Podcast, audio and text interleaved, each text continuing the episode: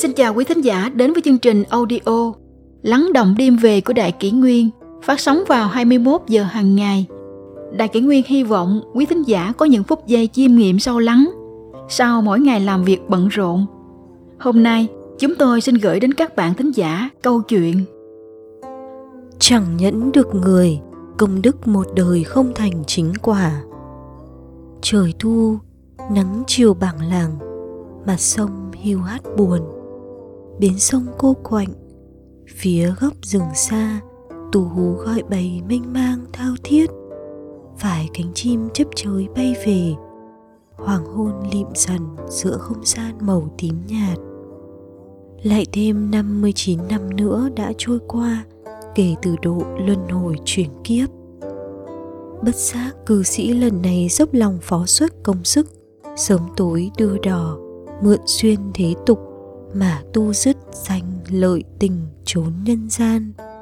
Những mong có ngày viên mãn hồi thăng, rời xa hết thảy mọi đau khổ lụy phiền trong tam giới. Lần này, ông ta tỏ ra vô cùng khoan dung điềm tĩnh, nhẫn nại hơn người. Tuy bến sông lúc đông lúc vắng, nhưng suốt bốn mùa xuân hạ thu đông, ngày mưa cũng như ngày nắng chưa một lần lão cư sĩ nản lòng thoái chí hay bỏ giờ công việc của mình trải qua mấy chục năm hành nghề đò giang bất giác cư sĩ đã chở được 99.000 người qua bến nước. Ông lại thành tâm hồng pháp cho bao người hữu duyên, công đức vô lượng, quả vị gần kề. Hôm ấy chính độ giữa thu, nước thượng nguồn bỗng dưng đổ về cuồn cuộn. Cả bến sông ầm ầm như thác, mặt sông sủi bọt, xoáy nước đục ngầu, đá lăn lục khục.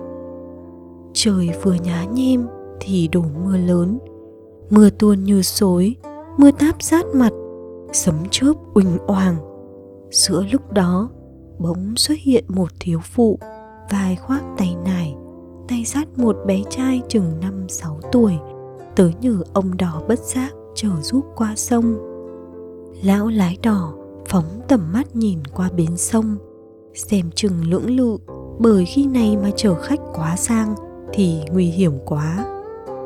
Nhưng người thiếu phụ, một hai năn nỉ, nói rằng tư gia có việc gấp lắm, không thể đình trệ. Bất giác cử sĩ đành phải nhận lời.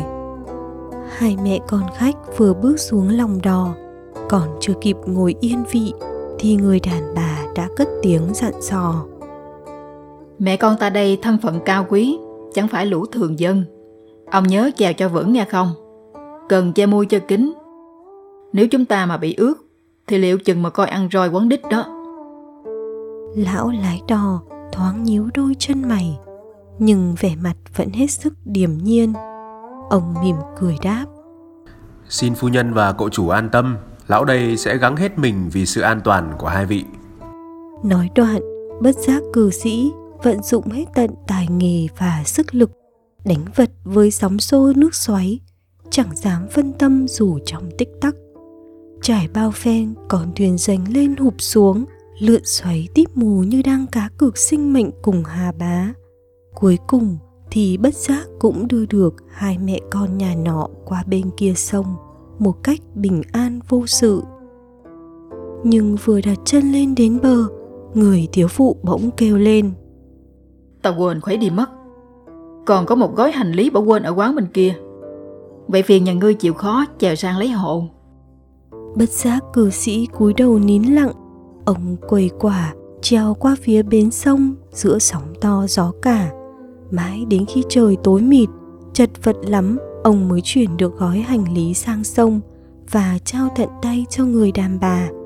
Vừa khi xoát lại túi gói xong, bà ta lại thốt lên thôi rồi còn một trái cầu may của cậu chủ nhỏ hồi chiều nó chơi vô tình rớt dưới gầm chiếc chõng tre nơi quán nhỏ Thế nào, nhà ngươi cũng phải gắn sang một lần nữa đem về cho ta.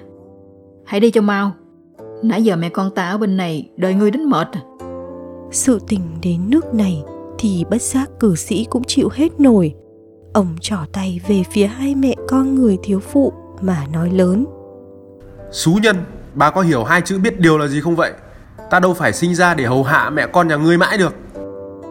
Nói lời vừa dứt, Bất giác cử sĩ bỗng thấy một luồng sáng chói lòa, Muôn ánh quang huy hiển hiện rực rỡ cả bến sông.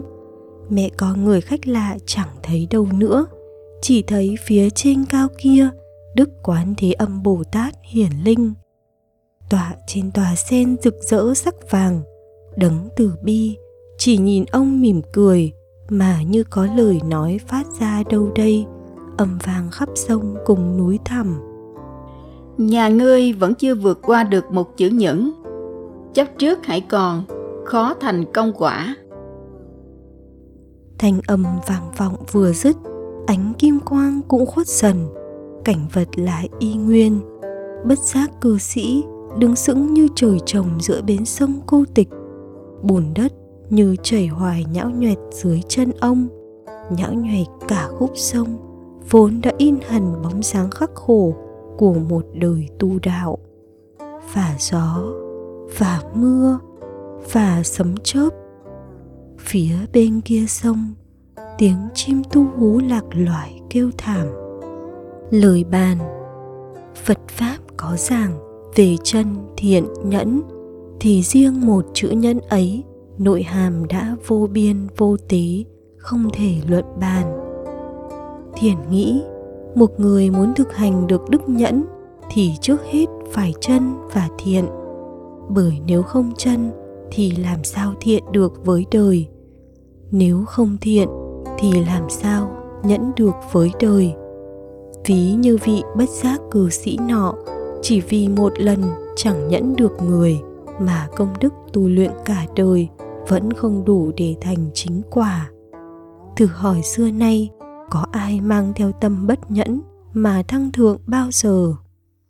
Câu chuyện mở đầu bằng tiếng chim tu hú gọi bầy, mênh mang thao thiết như một lời điểm hóa. Để rồi khép lại, vẫn bằng thanh âm, tiếng chim tu hú lạc loài kêu thảm. Hỡi ôi tu mà chẳng ngộ ngộ mà chẳng hành thì sao gọi là tu? Thế chẳng phải tu mà như không ư? Tu mà như không ấy, dân gian mới thường gọi vui là tu hú. Có câu, ngã rồi mà biết vựng dậy thì thật đáng trân quý. Mong sao lão cư sĩ bất giác, sớm ngày đạt đến giác ngộ, viên mãn hồi thăng. Xưa nay phật gia vẫn giảng về con đường phản bổn quy chân chỉ cần còn có cái tâm muốn phản bổn quy chân ấy thì cuộc đời vẫn chưa bao giờ là muộn.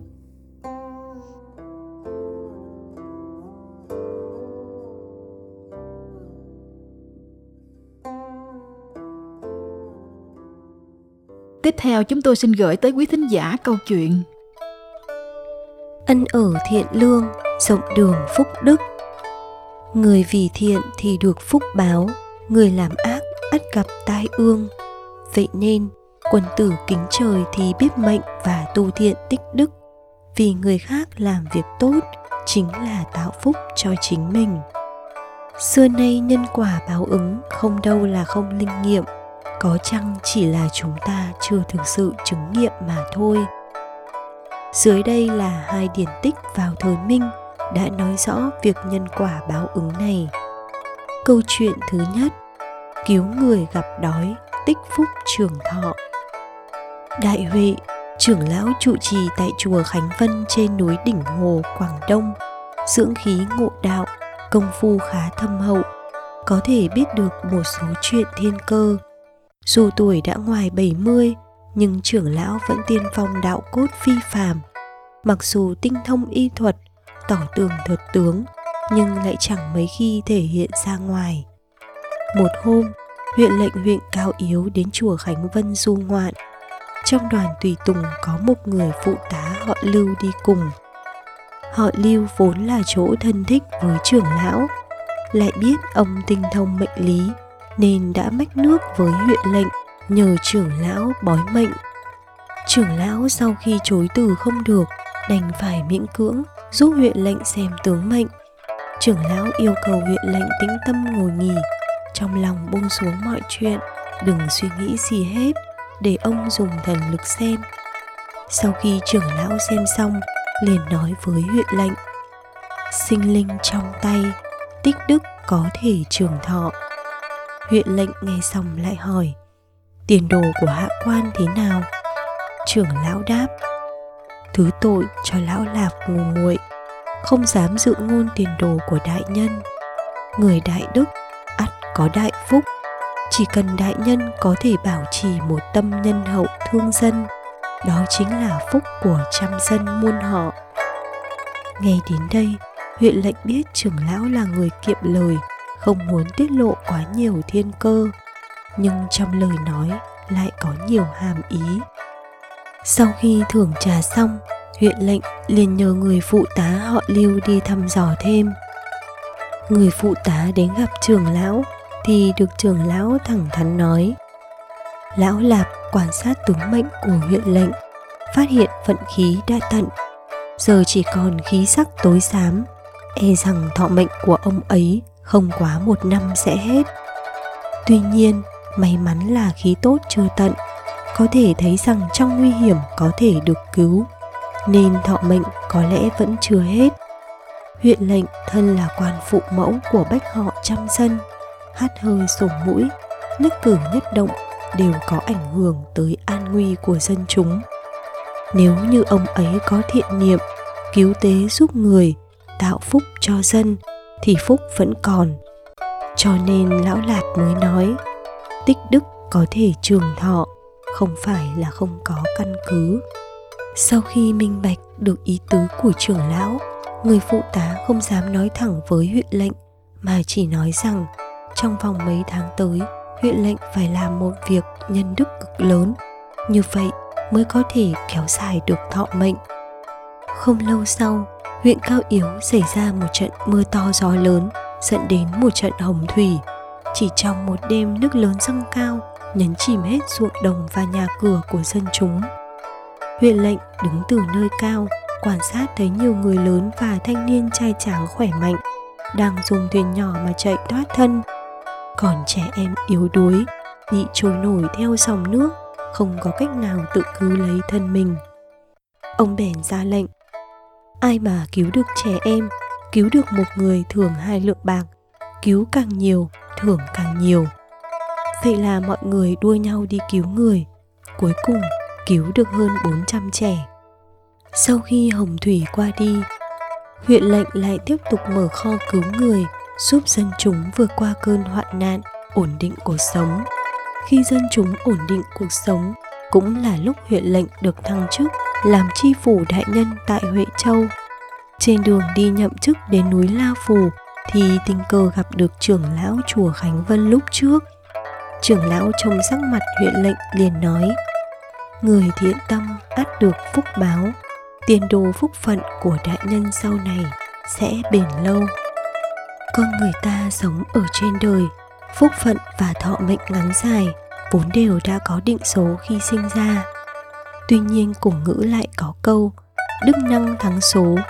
Nếu con người có thể sống có nhân tâm ăn ở lương thiện thì đều có thể cải biến được vận mệnh của mình chuyển hung hóa cát vậy nên có thể nói, tâm chính là chủ của thân thể.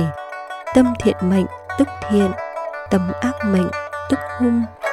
Muốn biết mệnh hung hay cát, hãy hỏi chính tâm của mình sẽ rõ. Nhân nào thì quả đó, xưa nay không hề sai lệch. Câu chuyện thứ hai, hại người mạng phong tự thân đoản mệnh. Có một vị thái phủ trước vốn là bộ lang, tính tình ngang ngược tham lam, hung ác. Mỗi lần cưỡi ngựa ra ngoài luôn có thị vệ đi dẹp đường, ai mà tránh không kịp đều bị ăn roi quất. Có một hôm, ông từ thành tây về phủ, đi ngang qua một cửa hàng giấy. Lúc đó có một người đang đứng ở bên trái đường gánh đôi thúng. Ông ta thấy người này đứng đó gánh thúng mà không bỏ xuống, nên tức giận, cho thuộc hạ kéo đến, hách dịch quát người này người gánh thúng kia thẳng thắn đáp, tôi không có cản đường, tôi không bỏ quang gánh xuống thì không biết là đã phạm tội gì. Bị hỏi ngược lại, vị thái phủ liền phẫn nộ gọi thuộc hạ, kéo người này ra đánh một trận.